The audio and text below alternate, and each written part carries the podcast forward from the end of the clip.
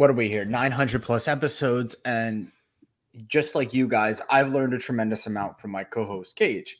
But one of the things that I've learned from just a buyer standpoint is, and he's imparted this into you guys quite a bit as well. He said, you know, we have eBay, we have gold, we have PWC, sort of the new age of collecting. But he always talked to you guys about the amazing deals and opportunities when it came to legacy auction houses. Auction houses have been around for a very long time. And, you know, it's funny, I looked at uh, Robert Edward auctions and it even still says baseball cards. And that talks to a little bit about the, the tradition, the legacy of, of this beautiful industry that we all love. And it's evolving in front of our eyes. But I got really, really lucky. Uh, we met a gentleman named Joe Drelich. He runs a show out of Philly and Chantilly. He's been doing it for quite some time. He's one of the kindest people I've met in the hobby. Um, and he's been running these shows for a long time. He said, Andrew, you know, I'm a listener of your show. Here are a few people you haven't had on as guests that I'd highly recommend. And towards the top of that list was Brian Dwyer. He's CEO of Robert Edward Auctions, and he's joining us today. One, obviously, I'm going to ask the origin story, but I also want to hear from his perspective kind of what the hobby has in store as uh, we're changing the tide, you know, from this Panini to Fanatics era and so on. So, Brian, without further ado, thank you for taking the time. Thank you for joining us on the show. Yeah, thanks for having me. I'm, I'm a long time listener myself, so good good to be in the chair with you guys. And that art behind you, you want to give a, a quick shout out because it's it's gorgeous. It's the 1952 mantle uh, painting. Yeah, so it's done by an artist named John Post. So he's someone that I met probably five or six years ago now. And he did a series of original paintings based off classic vintage cards. So he did 52 Mantle, he did 52 Robinson, Goudey Gehrig, Leaf Ruth. Um, and and I fell in love with it. He he gave them to us for auction.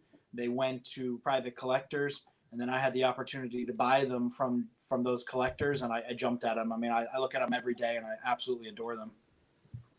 So I'm going to jump in here. Andrew does all kinds of intros. He does all kind of great stuff, and I want to, you know, implore the listeners, the, the thousands of people who listen, and the millions at home around the world, you know, wrestling fans. Um, this is not just an episode, right? I mean, you hear this is, you know, Brian Dwyer from, you know, from Robert Edward Auctions. We're not going to be talking about, you know, what's coming up for auction. We're not going to be doing that.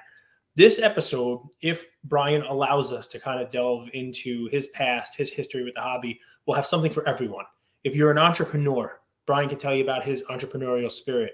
If you like auction houses and you like, um, you know, the, the inner workings of it and everything from setting up an auction to going on CBS to promote your auction, he's going to have that for you.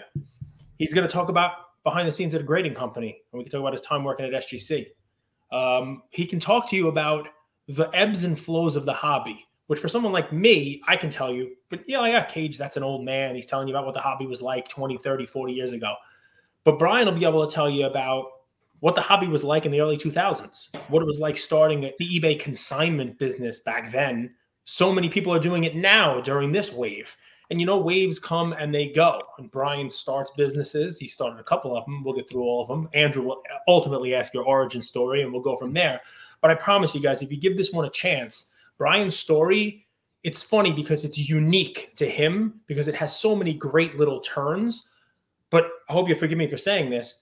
It's not unique to the hobby because there are so many cool stories like this in the hobby that someone has turned a childhood passion into a career, but a career that has zigged and zagged, a career that has taken you to the different things that the hobby has to offer. So I'm really mm-hmm. excited about this episode. And guys, please Brian's a great guest. I can't wait to chat about, and I, am curious to see which way Andrew takes us. So, without further ado, go ahead, Andrew. Ask him. Was that was there a question or was that no? No, I, Cage I, does this intro. thing.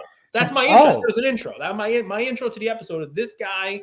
He, if you want to talk to him about starting a business and then selling it, and that business still running today under the owners he sold it to, he can talk to you about that. You want to talk to you about going to trade shows, representing SGC at different shows? He can talk to you about that. Want to talk about an auction house? Talk to you about that. Talk about original eBay consignment businesses that so many people are building up now? About that. You want to start with the origin story and go? I do. I, did you have lemonade stands when you were growing up? Yes or no? I never had a lemonade stand, no. But I, I raked a lot of leaves. I shoveled a lot of snow.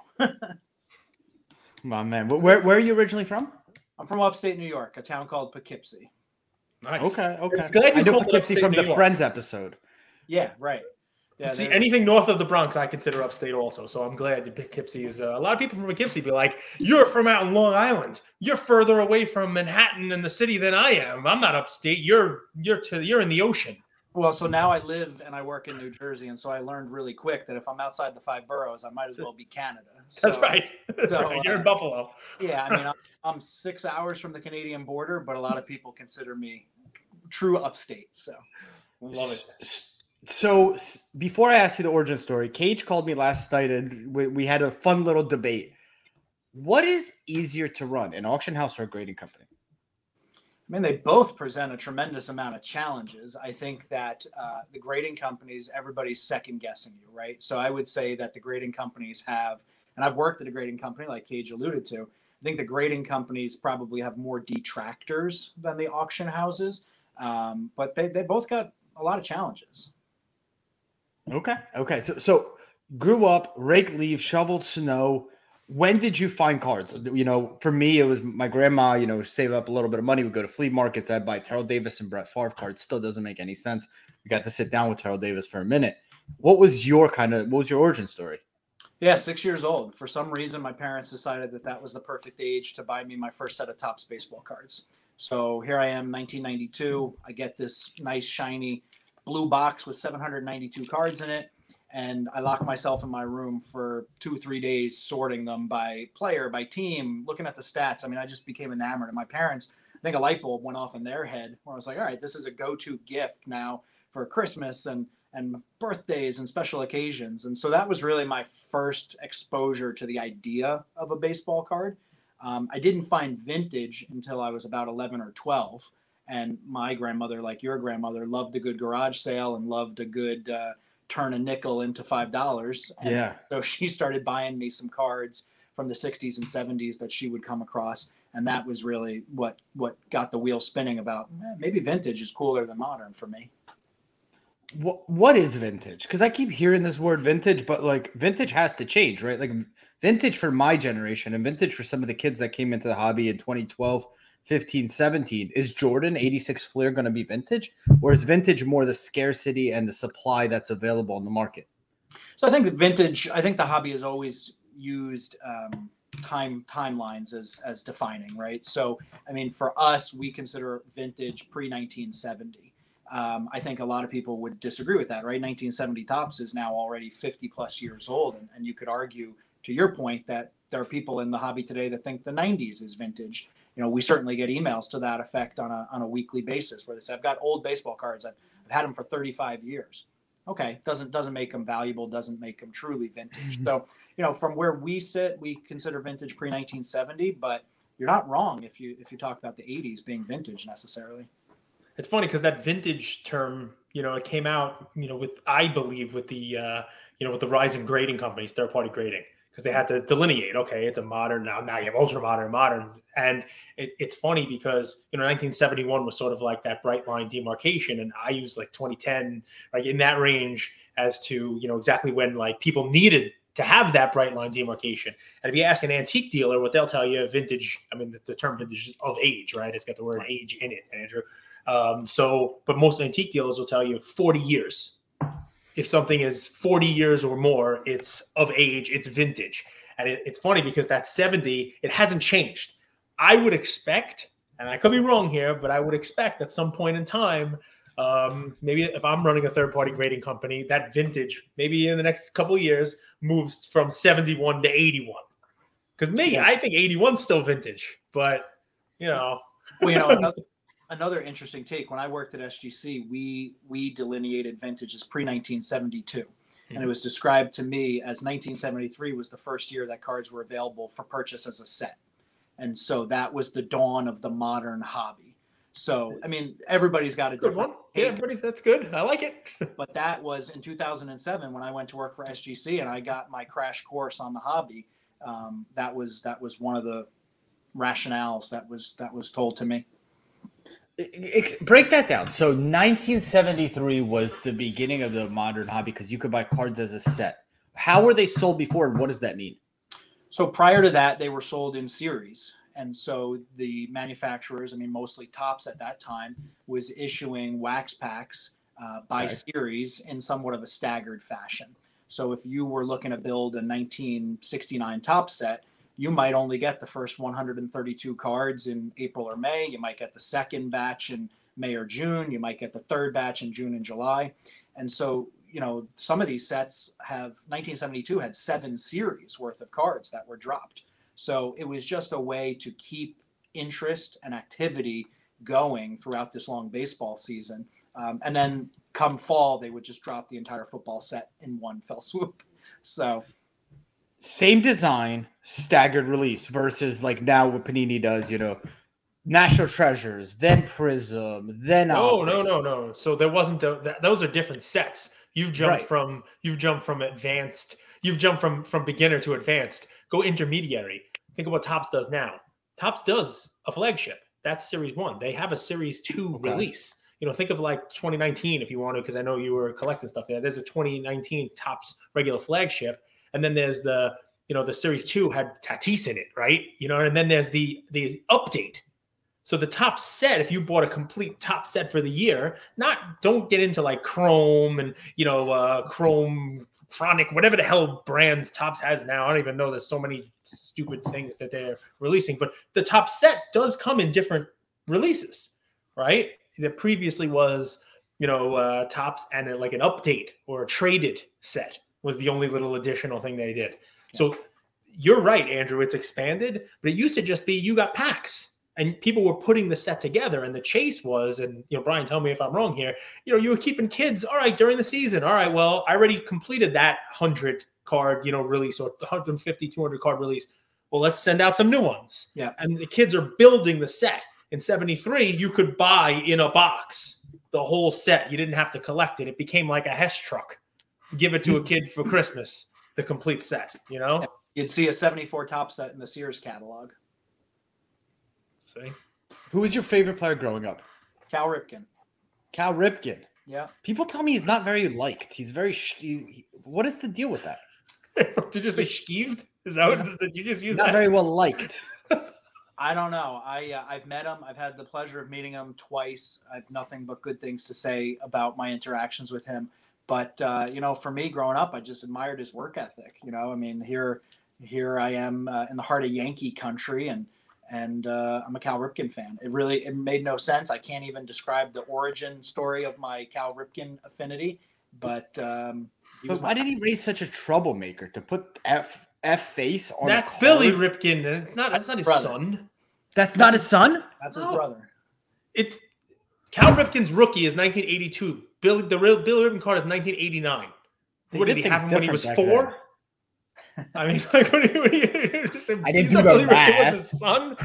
I didn't. you know, I, I'll tell you this: you're not that far off. Cal Ripken that we're talking about, Junior, is the son of Cal Ripken Senior. Maybe that's what you were thinking about. Who also It's is like, the, it's like the Kennedys of baseball. The Kennedys. Were, all right, Yeah, so let's fast forward. Maybe. 2007. I was By the way, graduating. Andrew, you should school. love Cal Ripken too, because you're an. Iron Man of podcasts, right? Every single day you show up and you do a podcast. That was Ripken. You had to respect the dude, right? You had to respect him.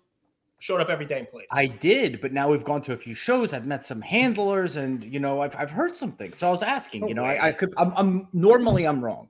So So, by the way, ignore all that. What he was told was Billy Ripken is me. He just has And his that- Ripkens all screwed. Oh, so 2007, I'm graduating high school. You went to work for SGC. You were why? Why go into the business of the hobby when you know you're probably enjoying flipping you cars? skipped. Make, I, A I lot. skipped a You big part. Skipped a Well, lot. Brian, Brian could connect the dots. I- Yeah. I, Uh, I I signed up for eBay in 1998, so I was 12, 12 Same years, here. um, and I signed up under the watchful eye of my dad. But uh, I was buying and selling on eBay from 1998 until 2007 when I was going to work for SGC, and I just loved the idea that here I am in Poughkeepsie, New York, and I'm buying cards from a guy in California, or I'm selling cards to a guy in Texas, and I mean I remember trying to complete my 1970 Topps story booklet set and I couldn't find it at the White Plains show, but I found it on eBay. And that was just an awesome concept to me. And I fell in love with the idea that I could meet other collectors and, and the internet was in its, you know, not truly its infancy, but the hobby message boards were starting and PSA rolled out message boards in the late 90s. And And so I got to meet a lot of people and buy and sell on eBay. I started selling for people on eBay. I started selling my best friend's dad's childhood collection on eBay. And uh, I just got exposed to all these different areas of the hobby at a very young age that I went to school, I went to college in New Jersey. In 2007, I needed extra credits and I got an independent study approved for an internship at SGC. So their offices were 15 minutes from my university. And uh, I'm get- Seton Hall. Seton Hall. Nice. That's cool. Better, better dead than red. So Wow. I had gotten introduced to the uh, CEO of SGC at the time, and I said, "Look, I, I need college credit. You don't have to pay me. I'd love to just get in, and I love cards, and I want to learn and and be exposed." And so I did an unpaid internship at SGC, and that was really what my springboard to where I am today was. If you guys don't know, what I thought was kind of cool with SGC in like the early 2000s, they were doing encased. They did encased before encased was a thing. Yeah. What- Was this around the time 2000, 2001 when you got the internship? Or was it a little bit later in the 2000s? So my internship was in 2007, but there were still people there. I mean, there are still people there today that were working on those products. There was a product called UD Graded at the time, where Upper Deck, to my understanding, would ship the cards to SGC. They'd be graded and then inserted into packs or, or boxes. So yeah, it was a very interesting, revolutionary concept at that time.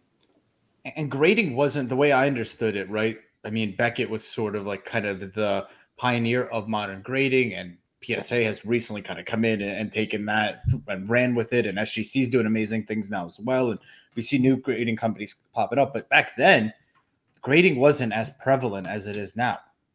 Is No, not that at fair to all. I mean, I, I used to do over 20 trade shows a year for SGC, and a lot of my shtick was trying to sell people on the idea of grading. And I, and I remember doing the Toronto Expo, and people would look at me like I had 15 heads. Like, why why do I need somebody to tell me what the condition of my cards are? Why why do I need to pay extra money? I already bought the card. So it was It's just a fancy Zoom. yeah. The, the metaverse is garbage. There's no need for it at all. It's just a fancy Zoom. I'm totally telling you, dude. He Brian Brian's 100 percent right. Nobody wa- I'm better at than, than you. Who are you? Who are these people? Who who's gonna be telling me what my card is? I know what an excellent mint is. I know what a near mint is. I know what I, I put it right on my table. I didn't need to pay money and send it to somebody else. Let's role play. How would you handle that objection?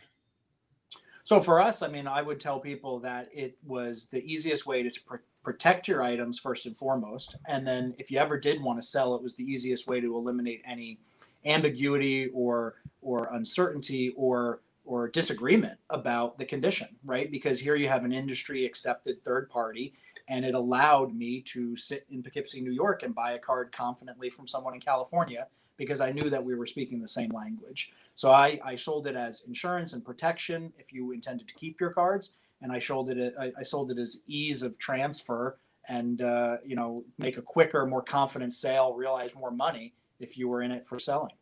Yeah, but if I send you a bunch and the guy next to me doesn't send as many, you're gonna give me better grades, right? I mean that was another thing that we had to ask uh, and answer all the time. You know why? I know I was there Yeah. listening to this. How do you know? How do I know I'm going to get the same cards back? How do I know that I'm not going to get uh, worse grades than my buddy who sends a thousand cards? I mean, it was uh, it was such a wild concept that the conspiracy theories ran ran wild. and I can't touch my cardboard anymore. Why would I want to hermetically seal my collection? What's wrong with people? Why would they do this? I like touch the cardboard. It's a card. It's supposed to be held. Seriously, Andrew. Now it's like people don't want to. They don't want to see their cards. Not only is it hermetically sealed, you don't even touch it. It's in a vault somewhere, and you buy and sell it, and no one even knows. It's crazy. It's a it, the hobby has come a long way, and I'm So sure it'll now- be. We'll look back 15 years and be like, I can't believe the way we were doing it 15 years ago. So, so now when you see, let- let's use tag grading for example, right? They're- They're using computer vision and they give you like a re- report. What are your thoughts on that? So, I mean, I think that a company like Tag is facing the same uh, challenges that SGC was facing 15 years ago, right? They're trying to revolutionize a hobby. They're trying to make significant changes to a hobby, and and people don't know what to think of it. So, you know, I think I, I always fall into the more information is better camp. Uh, I, I like having an idea of why my card graded a certain way because you know we know as collectors not all nines are created equal not all threes are created equal. You're going to have way more variation at the lower end of the scale than the higher end of the Yeah. scale. And so knowing that, hey, there's a hidden wrinkle or a crease or there's glue residue or, you know, all these things, I mean, I, I think is valuable. Um, so, you know, we'll see if, if they can crack the hobby like we tried to do 15 years ago. Just don't crack the case. Exactly. So okay, so let, let's fast forward. So 2007, intern at SGC. I do want to ask you sort of about you know kind of how you viewed or looked at this kind of previous run up for 2020 to now, and also what you think going forward. But was there anything defining for you as a, a hobby businessman from 2007 to be, right before the COVID and that boom that that happened? So t- 2008 was the defining year of my life, you could argue, because I graduated in uh, June, May of 20, 2008 with a degree in finance at the height of this global recession. And so here I was six months earlier thinking I was going to go be an investment banker. And all the job offers, all my friends had their offers rescinded. Bear Stearns ceased to exist from my fall semester to my spring semester. Lehman Brothers was on its way out. Um, so I had to make this quick pivot as to well, what am I going to do in a in a terrible job market, um, and what are my passions, and where can I where can I make some money? And so I was already in at SGC, and I said I love cards. Uh, you could use the extra help. Would you consider hiring me full time? And so I kind of viewed it as maybe just a way to ride out this uncertain economy, but I knew I loved it. I knew I was passionate about it. I knew I had been doing it on my own buying and selling for you know almost a decade at that point. And i said i wouldn't i wouldn't resist this if it turned into something more. And and here we are you know going on 16 years later this is my full-time job. M- mind if I kind of probe here? Because if, if we look back just to the last three six months, I think a little bit of similar patterns are playing out, more in anticipation than actually. So I've just been watching auction supply numbers, and if you look at the last three months, people I, I do feel there was a bit of uh, a shock to people, and a lot of liquidation happened, right?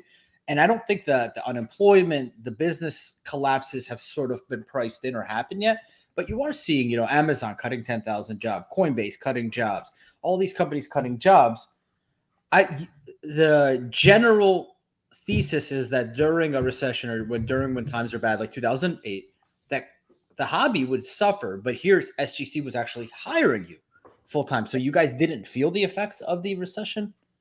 no so it's interesting because you know people ask me even today what what do you think about your business going into economic uncertainty and i and i always tell people i'm not a mortician so i hesitate to say that my business is recession proof but if you think about it when the economy is doing really well there's this buying frenzy and people are flush with cash when the economy is not doing well people are flocking to liquidate and so maybe that involves getting their cards graded maybe that involves bringing their cards to auction so there's this and then there's always a part of the population that's unaffected good bad or indifferent in the economy Right.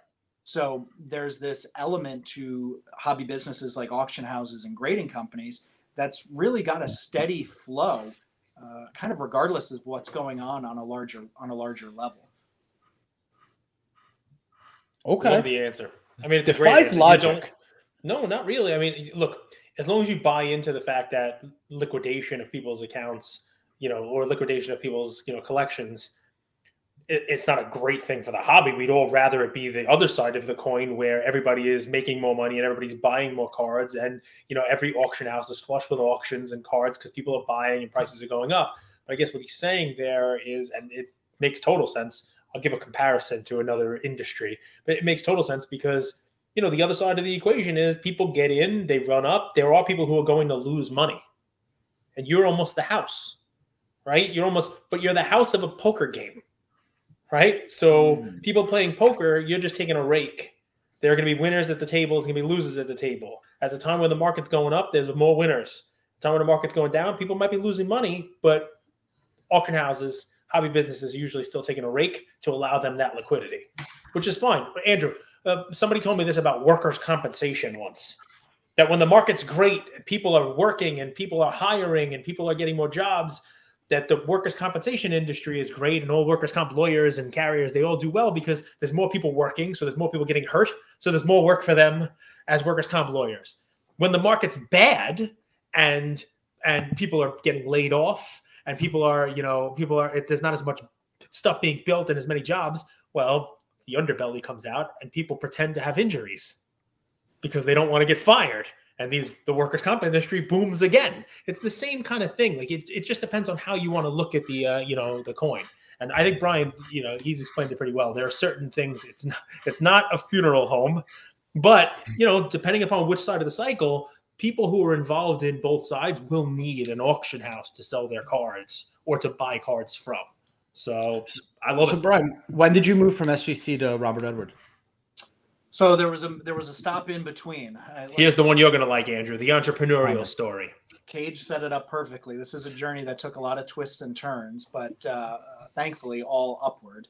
Um, I left SGC in 2010, and so I had been there for two and a half years, and I really missed the the the buying and selling. You know, I mean, that's where I cut my teeth. That's what I really uh, drew me into put you know jumping into the hobby with both feet. And when you work for a third party grading company, you know you're you're you're not able to buy and trade as freely as as you would uh, if you weren't affiliated with them. So I left in 2010, and uh, I left shortly after the national that year. And I said, what what am I going to do? You know, what's my next step? How can I take this buying and selling? I love the hobby. I think I'm good at it. I think I've got a lot of good relationships. How can I parlay this into something? And so in 2010, I set out to start my own auction house because at that point in time, there was no in between from the high end auction houses of the world and DIY on eBay. So I set out to offer kind of an auction house experience for lower to middle value cards. And uh, in February of 2011, I ran my first auction, a company called Sterling Sports Auctions, which, as Cage said, still operates to this day after I sold it. Um, i still bid in i still Yeah. bid there great. Lee Lee at Sterling does a tremendous job. I mean, I handpicked him from uh, a number of people that were interested in the company when I when I announced that it was for sale. But um, you know, I was putting out 1,000, 1,500, 2,000 card auctions, mostly graded cards, and we were we were serving a, a, a need that didn't exist. You know, the eBay consigners were not what they are today. The auction house landscape was not as crowded as it is today. And so I really consider Sterling to be the first company to offer that experience for guys that had $50 cards or $500 cards because the other auction houses that were operating at that time they didn't want to talk to you unless you had $1000 cards or $5000 cards or $50000 cards so i did that for about a year and a couple months until i caught the attention of the robert at robert edward auctions and he said hey you know you've got a good thing going people You're like you." stealing my market share, he said. Well, you know, to be honest with you, we, we played in completely different sandboxes, but what he appreciated for me was my connections. I was able to fill out these auctions month in and month out based on people that I knew and, and reputation and, and relationships that I had cultivated. And, uh, and I fit his, I fit his mantra, you know, service, honesty, integrity, transparency. I was operating in very similar fashion to how he was operating his much larger auction company. And so I sold Sterling in uh, 2012 and I went to work for Robert Edwards. And uh, it was June of that year. And we were doing one auction a year as a company at REA. And uh, one of the conditions of my employment was branching out to two auctions, which seems foreign now that we're doing 11 auctions a year. But um, yeah, so that, that was how I ended up at REA. It was June of 2012. So he convinced you, entrepreneur, Sterling's crushing it, to come join our one auction a year. Robert, this guy's a good salesperson. Well, so I, you know, again, it's hard to maybe look back with uh, you know your 2012 glasses on, but I tell people it was like I was playing minor league baseball and I was doing fine and I was a solid hitter and you know I'm I'm playing, I'm starting day in and day out, but then the Yankees called me and they say, "Hey, we're playing the Red Sox and we need a center fielder." Okay. And so that was reputationally and position in the industry and the type of material that they were handling for a card fanatic like me, going to a company that was selling a Honus Wagner every auction and a Baltimore News Ruth every auction and Mickey Mantle jerseys. I mean, I just couldn't I just couldn't turn it down. So yes, I was doing well, but I saw the writing on the wall as to the potential at REA. And once he told me that he was open to expanding, I said, I'm game and I want to be that guy. Big fish, small pond, medium fish, and an ever growing pond. Let's go. I'm going to be the Mickey Mantle of the hobby, basically center fielder for the Yankees. Do you? I'm not going to ask you if you have a Mickey Mantle bleacher story. That's for another day.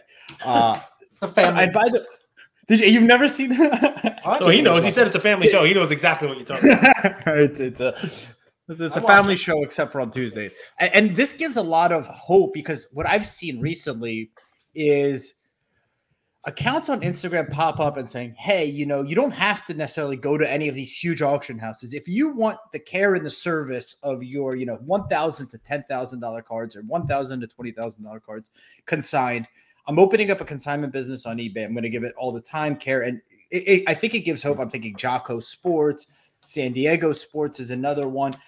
As they're starting up, it gives you hope to see, oh, there is a light at the end of the tunnel. There are steps to take. So, okay, so you went to Robert Edward. Did you? I mean, I obviously Wait, enjoyed. Before your we leave this time period, this 07 to 2012, right?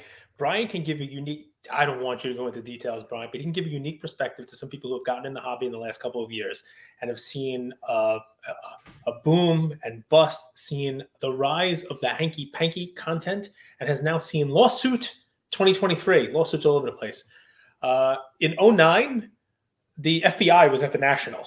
I mean, there were indictments, What right? buying? So they were buying they were buying uh, a flight from Mr. Mastro.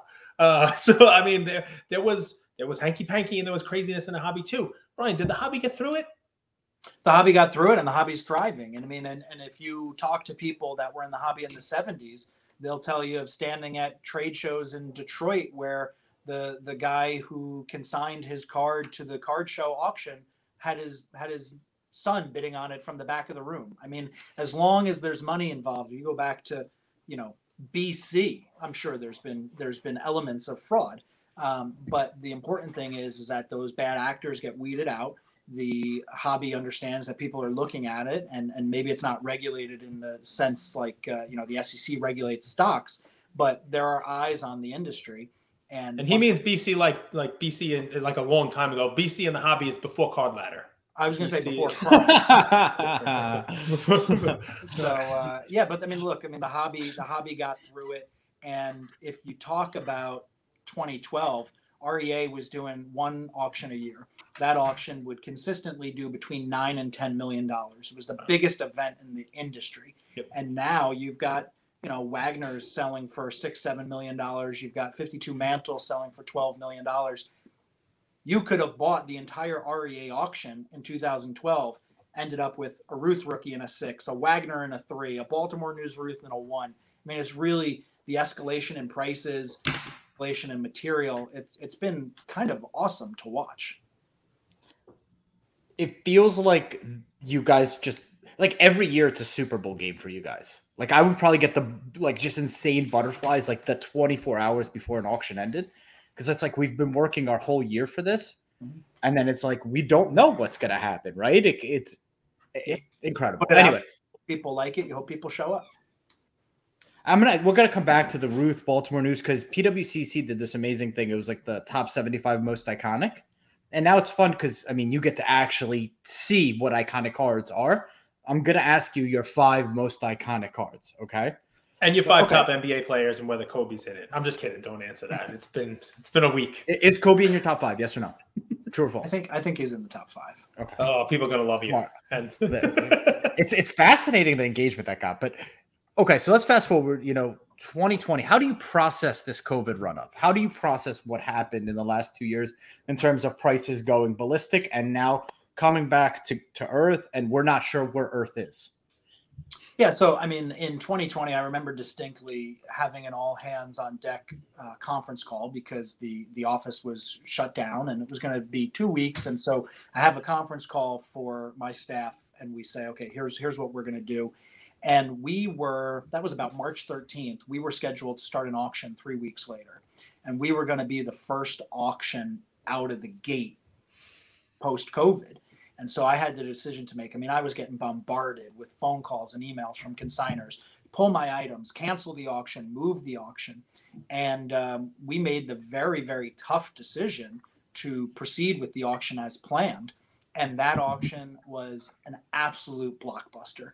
I mean, prices, that was the auction in which um, a, a, Jordan PSA 10 set a record at like $60,000, which was, mm-hmm. you know, unheard of at the time.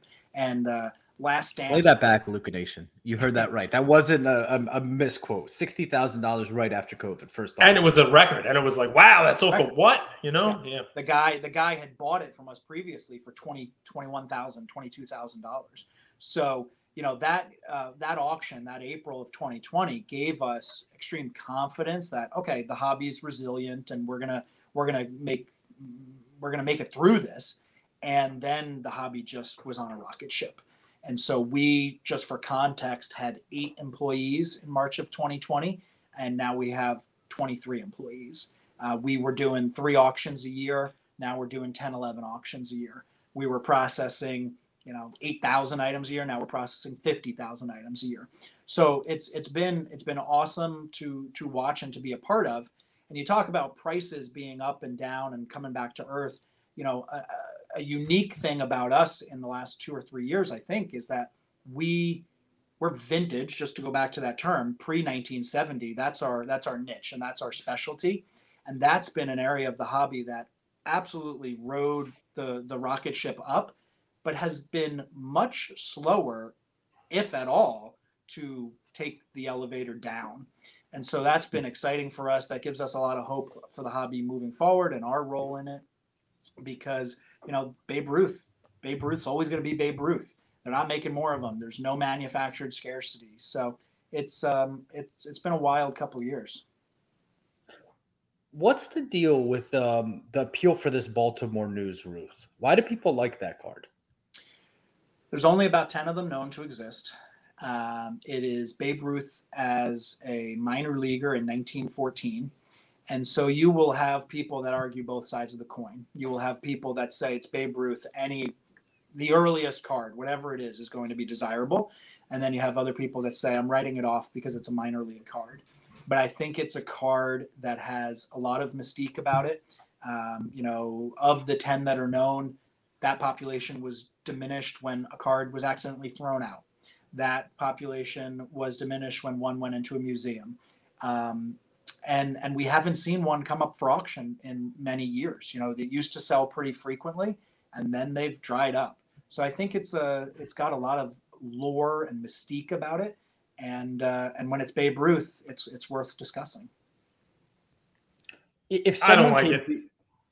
I mean, it's funny. My favorite Ruth comes from 20 years after the fact. Yeah, it's, so it's not you know, for everybody. Weird, right? Doubt. You know, I mean, I think it's super cool. I think it's I think it's fascinating that in 1914, this guy uh, who was going to go down as maybe the greatest baseball player of all time had a card made and a schedule on it, and they made different variations of it. I mean, there's three different varieties of that Baltimore News Ruth card. So, you know, we talk about the chase of modern cards. It's like here we are in 1914, they're issuing a blue, a red, a schedule variation. I mean, I just think it's got a lot of cool, interesting things going for it. So, something and Cage, I apologize. I'm sort of monopolizing, but I, am interested. No, I do course. see a little kindred spirit in and Brian. And I mean, I graduated college in 2013, so I mean, four years, I think four or five years older. What if if someone came to you, you know, during this run up? Pele rookies have been pretty popular, but there's the question of which is this true rookie, and I, am curious to hear your take at if you do uh, do soccer. But what if someone came to you and said, "What is one overrated set or player for vintage, and what is one underrated set or player in the vintage space? You know that whew, that's a tough one. Um, I think Jackie Robinson um, was worthy of all the attention that he's now getting. I mean, he was so underrated in the card world for such a long time. So I'm, I'm happy to see that the market and the, the hobby has caught up on that. Um, you know, wow, that is really uh, really Cage, I'm coming to you next, so don't think I'm going to let you out of the cage match that easy. Jackie almost would... has swung to overrated or overpriced. I mean the the change in Jackie's prices from where he was to where he is now, it's it's it's an amazing swing how much the stuff has gone up, especially because it's the scarcity. I mean, like I now see a 48 leaf Jackie at almost every show. A couple Yeah. of them at shows. It's weird. You know, Koufax. Koufax is a guy that comes to mind as maybe a little underrated. So he had a short career uh, in the big scheme of things, but just dominant. Um, you know, his rookie obviously gets it's just just due, but I think that he's got some some cards from the late 50s and 60s that are still not terribly expensive in the big scheme of things. Um, so Koufax is a guy that I would maybe consider to be a little under underrated, undervalued. Um, over. I'll have to I'll have to come back on that. I, I I'm I'm blanking right now. Cage. I mean, he's an auction house. He's not supposed to say anything. anything's overvalued. He's not supposed to say anything is overhyped. I mean, come on, he's supposed to be a hype man. This is what's supposed to happen. Ca- Cage. So, so I mean, you you you you you tee me up for haters, but I've been saying it all along. Um, and and it's funny because my answer will be guided by sort of what Brian talked about, not just as an auction house, but also just in talking about Jackie Robinson. Right? We've seen waves, we've seen rises in price, we've seen things kind of change, we've seen things happen. If he's frozen, that's a great freeze. That's a very photo. Uh, isn't it? right there. That's I a think great. he Like is someone should take a screenshot of that. It's fantastic. I wish I could smile like that, right? So look how look how I make people happy. It's great, right? So he's back. Um, so Sorry I about mean, that. We're having we're having no. a storm out here. Yeah, it's raining. So, Sorry about you. Should have seen your that, that should be your headshot. We'll, yeah, we'll- it was a, we'll you froze with the and send it greatest smile ever. I'm I'm, Ever. I'm envious of the smile that you had on, man. By the way, Um, whoever you have, PJ, shout out to PJ. He is thorough uh, on your team. I just wanted to give him a shout out. He's a, he's an old college friend of mine, believe it or not. I met PJ at Seton Hall, and we uh, we we took different paths uh, in 2008. But he's probably one of the most diehard sports fans I know, and uh, we reconnected uh, last summer, and, and now he's working for me, and it's uh, it's been really good to have him back. when I was in high school, the pride of Seton Hall was a guy named Luther Wright. Came out in the 1992 draft. He had a decent tournament and made a first round pick. And I don't think he played more than like seven minutes in the NBA. He was a big dude, big dude, Luther Wright. Anyway, so um, yeah, so overrated. I, I'll say this a million times, and Brian can't say anything's overrated, but I'll say it a million times. The thing I would be more careful with, and it, it's great that he talked about like Jackie's run up, are things that don't have any type of real history, but have had that significant run up. And if you, if you play back a little bit of this episode, there's some great tidbits from Brian all over this. But they play in a very unique space for the auction house. And, and I, I'm a big fan of REA because when you know what your bailiwick is, when you know what your, your cornerstone is, and you don't deviate too far from it, and you be, you become the best at just this thing, I think there's real value there, right? And you guys are vintage. You do vintage cards. You do mostly vintage baseball cards. You do vintage cards, right? You're not putting out, you know, the shiniest of shiny cards. You're more of an auction house for me. And then don't have a lot of the shinies. Maybe that changes one day. Maybe you add another segment. Maybe you, you know, you try one auction here and there. But I use that in how I determine whether something is overpriced, overvalued, overhyped. The reason why, as Brian said, vintage took that elevator or that escalator ride up, but hasn't taken that free fall drop back down, vintage baseball specifically, is because it has a history. There is a, a, a sales record. There are, you know, people who have collected it for decades that you know what the run. So, you know, it probably didn't have the same 20x. It had a nice rise, but it didn't go like this. And it's also not going to do one of these things. So when answering the question about what's overrated, I would stay clear of myself. And I may miss some outsized gains the next huge run up because of this, but I'm okay with that. I stay away from what I like to call the fringe sports that don't have a collector base for a long period of time that just saw their first comeuppance in this recent boom cycle that we have. And yeah, that includes Pele. I told you I paid a about that. grand for my Pele Alifabolaget. One thousand dollars. PSA two is selling for twenty five grand now. That's insane. Brian, when you have your conversations with people, what how are they thinking about soccer and specifically soccer collecting and Pele, Garrincha, Maradona, Cruyff, the area that you play in? And, and to just be truthful and honest, because you know, a lot of people we- we have an amazing content team now that takes our, our episodes and cuts it into clips, and now they're saying, Cage, stop being a clickbaiter, stop giving us hot takes. And I said, you guys are so dumb. We've been doing this for 900 episodes. Just because you see it on Instagram now, it's hot take. We've been saying this. These are So- not hot takes. I believe everything I say. It's a debate show. But I'm curious, Brian, and I, I know you're dealing with the storm, so I appreciate you kind of you joining and, and doing what we can. The first 45, there was no glitch, so our, our audience is not going to have any issue. All good. Thoughts on soccer? So, you know, soccer, we had two two or three Pele jerseys in our last auction, and they were signed by Pele, and they they garnered incredible interest. And so I understand something like that because here's shirts that the guy wore on his back, and I think game used memorabilia is an area that uh, of the hobby that could really take off.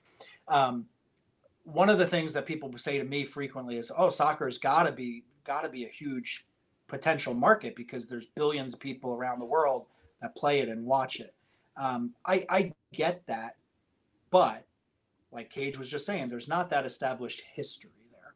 And so I've been, especially over the last three years, um, cautioning people about irrational exuberance. So don't get caught up in things that don't make sense or don't have uh, established values. That's why I love the arena that we play in. That's why we've built our business on Ruths and Aarons and Cobbs and Wagners and, and, and guys like that because they're they're established and, and we can feel very good about selling what we're selling. You know, Pele, Mount Rushmore, potentially of all athletes. I, I think that he's a guy that deserves um, to be collected and collected at a high level. But to Cage's point, I think his card prices have just gone off in, in a manner that it's it's tough to make sense of. Um, so I preach caution, like Cage was just saying. I preach buying what you like and and uh, being okay if it all goes to zero. But um, you know, I we have not delved into soccer deeply for probably a lot of the same reasons you guys have talked about. Brian may ask- like this underrated. One type one photos. They got they got they got some. They sell some nice ones. They sell some yep. type ones. Um, I've been on. He's got some Jordans. Um, but Satchel Paige will be my underrated for a lot mm, of that's reasons, the historical reasons, but also because he only really got to play at the I don't want to call it tail end, but the real tail end. Some say he was pitching at like 50 years old at the end there. So there's not a lot of cards for him. I mean, you got the 48 leaf, which is a short print to death. Yep. I love his 53 Topps, which is kind of like an art card for him. You know, it's a drawing card. You've seen the 53 Topps mantle, obviously, Andrew, which is a really, you know, nice card. Um, there's just not a lot of Satchel Paige cards to choose from. And I think, you know, his historical significance and the fact that people say how great he was. Um, that's just one guy, you know. Wasn't like he like 50 years old when yeah, he was, yeah, he was pitching to a ripe old age. Brian, I, I want to ask you this because you, you've your auction and grading with the Pele cards they're all hand cut, and and I don't understand how you grade hand cut. Like um, I've seen all of the, uh, I've seen a way more deviation or way more subjectivity in in hand cut cards. Could you talk through that? Yeah, and I, I think you just hit the nail on the head. I mean, for a lot of these issues that don't have clear guidelines, um, you know, some of these hand cut cards they, they have at least borders that you're that you can see and you can you know bazooka cards. You can see the dotted line where it's supposed to be and as long as it's intact and showing you can grade it accordingly. But for some of these that were just cut off the side of boxes or cut from panels or cut from magazines it does get tougher and, and there is a subjectivity to it. So um, i don't always agree myself with the way that some of these hand cut totally subjective. Yeah you know i mean uh, and brian was, you guys sell a 1969 Transogram Carl Yastrzemski right? I mean, you guys sell those all the time. A complete box version instead of cutting it on the lines. I mean, it's been they've been they've been doing these hand cut yeah, cards in baseball, bazookas, and uh, and and Post cereals, and I mean, a lot of these are are hand cut cards. So you know, I I tend to have an easier time explaining the ones that have the guidelines and the and the dotted lines and the borders on them, but the ones that don't, it's it's often greater interpretation. So your five iconic cards. And these could be in your opinion, or these could be like the ones that you would want as eventually to own, or you might own all five probably. Uh, what are your five most iconic cards? I have to lead off with the T206 Honus Wagner. I mean, that is a card that I just remember from my earliest days in the hobby as being, you know, we talk about lore and mystique. I mean, that's got it going. How did the dog bite off the the corner of that card, the mystique?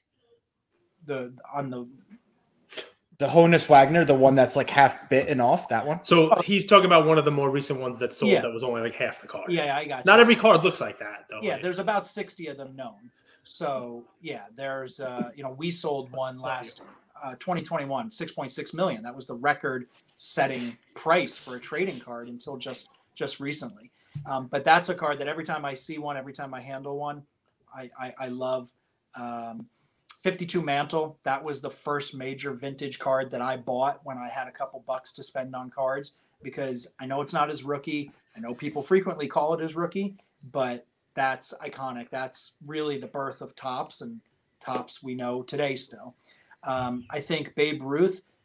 I don't know what Cage's favorite is, but he said it was 20 years after. I think 33 Goudey Ruth is up there.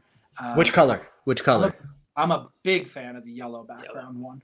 Um, you know, I mean, they're all good. Wouldn't wouldn't uh, wouldn't kick any of them out of my collection. But I, I love the yellow. Green um, is your least favorite. Yeah, yeah, yeah. There's a um, hierarchy, man, and the other two kind of yeah, it's interchangeable. Yeah, you can take 41, 49. 181 always gets always is the one that people don't like. You know, 86 Fleer Jordans in the conversation as well. It's hard to deny that card's place in the hobby. Uh, if you remove the pricing component from it right now and how it's gone from twenty thousand dollars to eight hundred thousand dollars to two hundred thousand uh, dollars, if you just think about where it is in the hobby, where it represents uh, basketball cards and where they've gone, and Jordan being the greatest, you know, I think that's in the conversation. And then, um, you know, the fifth, the fifth and final one, you could go in a lot of different directions, but I think that. Uh, um, uh, man, I want to want to make sure I get this right. I think the Jim Brown rookie card is probably my favorite my favorite football card. I think that that's just a very clean card. I think it epitomizes football. Uh, you know, he's he's right there in the center in this running position. So um, again, I think you I think you need a list of hundred to hit them all. T206 Wagner, 1952 Topps Mantle, 33 Goudey, 86 Fleer, and then Jim Brown, 58. Yep. yep. Pretty good, right? Yeah. So I have one way, more question. we've spent time where he talks about how Mickey Mantle and uh, Marilyn Monroe uh, were married because Mickey Mantle and Joe DiMaggio are the same person to him. Yeah, sure. So I'm glad you got the 58 Brown. I'm this is uh, you're all grown up. I'm, I'm so excited. You got a story tell. You got a provenance. provenance. So I have one more question, but Cage, any final thoughts? Any you know any final takes from you? I, mean, I was going to ask uh, about it's almost the jug slab match. era, but it doesn't affect you, Brian, because you guys so, do vintage. So it's cage wax, cage cage match time. I won't. I'll go easy on Brian, but it's a question that you know if I were listening at I'm home probably after hearing his wax. story, Cage wax would be good too. We should do that. The cage match. So I try to ask like a difficult question. I'm sure this won't be difficult for you, but you've seen ups and you've seen downs. And when you talked about tag grading, as you know, for an example, it's like, oh well, you know, they're trying to revolutionize an industry. You know, they're trying to come in and kind of like change it and the whole deal. And you know, when I worked at SGC, there weren't that many grading companies. And you know, when I worked at when I started my own company with Sterling, you know, there was nobody doing this. I think it's safe to say, fair of me to say this there are no shortage of auction houses. Okay. So if I am a consumer, if I'm someone listening to this episode, I would ask, and I'd love your answer, why go to REA? Yeah, no, it's a fair it's a fair question. I mean, certainly Sterling in 2010 was this revolutionary idea, and it was like the fifth auction house on the scene, right? And now we've got dozens. The barriers to entry have really been broken down, and, and, anybody anybody can do it, so to speak. Um, the thing that's always set REA apart is is reputation, results, and level of service. And so, if you're coming to us as a buyer, you're going to get great, authentic, verified material, high quality. What you see is what you get. You're going to have a wide selection. Um, certainly, we've broadened our, our offerings over the last three to five years. And if you're a seller, um, you can really count on REA to have the knowledge to present your items in the very best light.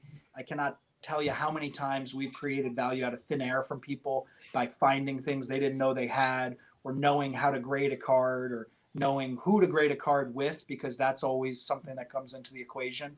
Um, but you know we're we're a company of collectors. You heard my story right?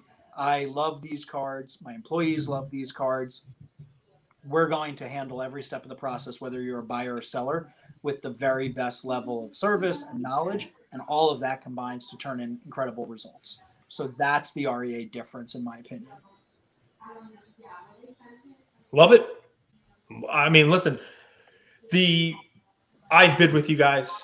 I love that people, you know, you know, here's my lane. And I'm not saying, oh, you're only going to get 1970 and before. I mean, yeah. one of the things I love about bidding with REA, and I share this with our audience, right? I'd love to hold yep. it all. on like the, but, but honestly, if you want, I mean, by the time you're hearing this, the last auction for REA has already has already happened. But you know, it's got a, a nice, you know, the Kobe finest gold, Andrew. You know, the good, the the, the rookie one with the, the you right?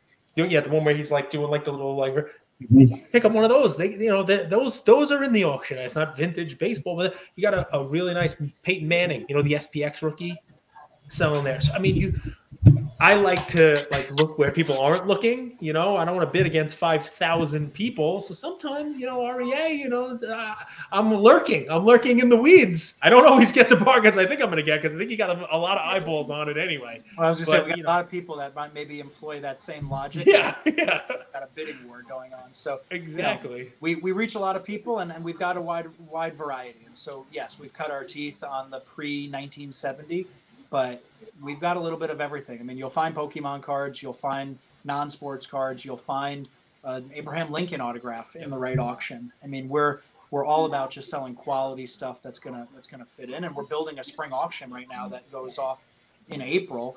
That's gonna have just incredible stuff. Some of it's never come to market in 20 years. Um, so I'm, I'm very very excited about that. And then we've got a February Encore auction coming up. So when this does air, we'll be about two weeks away from another monthly auction with 3,000 items in it. So there's always something around the corner. I got you. Got time for one more tough question and one more easy question? Yeah, for sure. Okay, tough or easy first? Your pick. All right, uh, tough, always. I come to you. I own a Baltimore News. Uh, you know, Babe Ruth. I say, hey, I just saw the valuation on collectibles, eight million and change, you know? Why should I go auction with you versus, you know, bringing it to rally, bringing it to collectible? And what are your thoughts in general on fractional?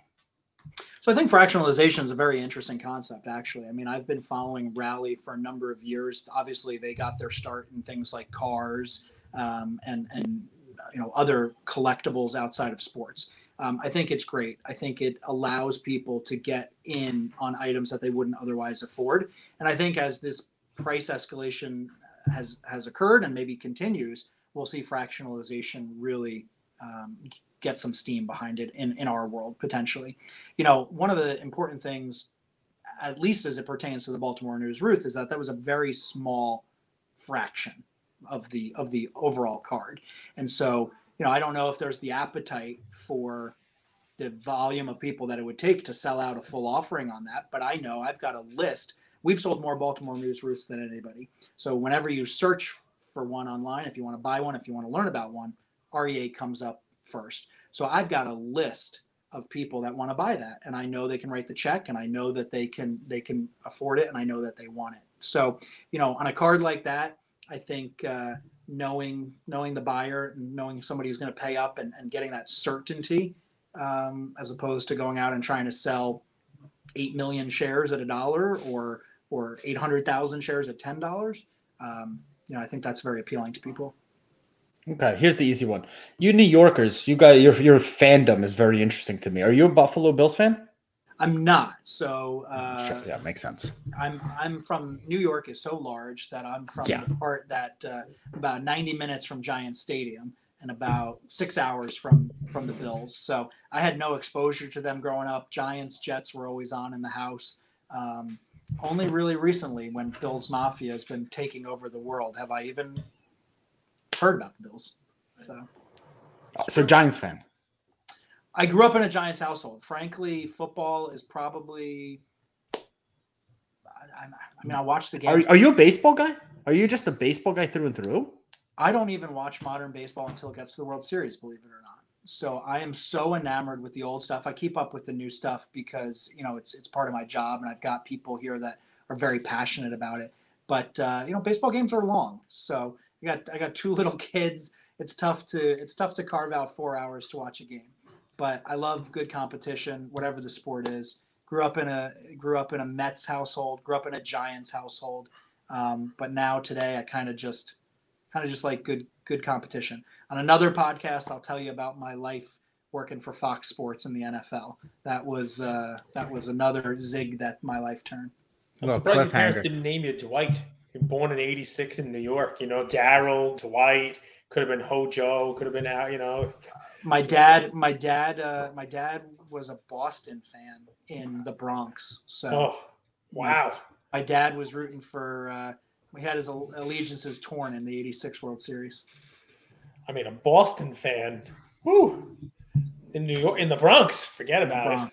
it. Yeah. That's Well, don't pretty worry about it. In the Yankee Stadium, they didn't even show up to the last game because it was cold. So, Luca Nation, hope you enjoyed this episode. Brian, nice little cliffhanger there with Fox Sports. Now I'm curious. Enjoy this episode. We'll be back tomorrow. Thank you, Brian. Thanks, guys.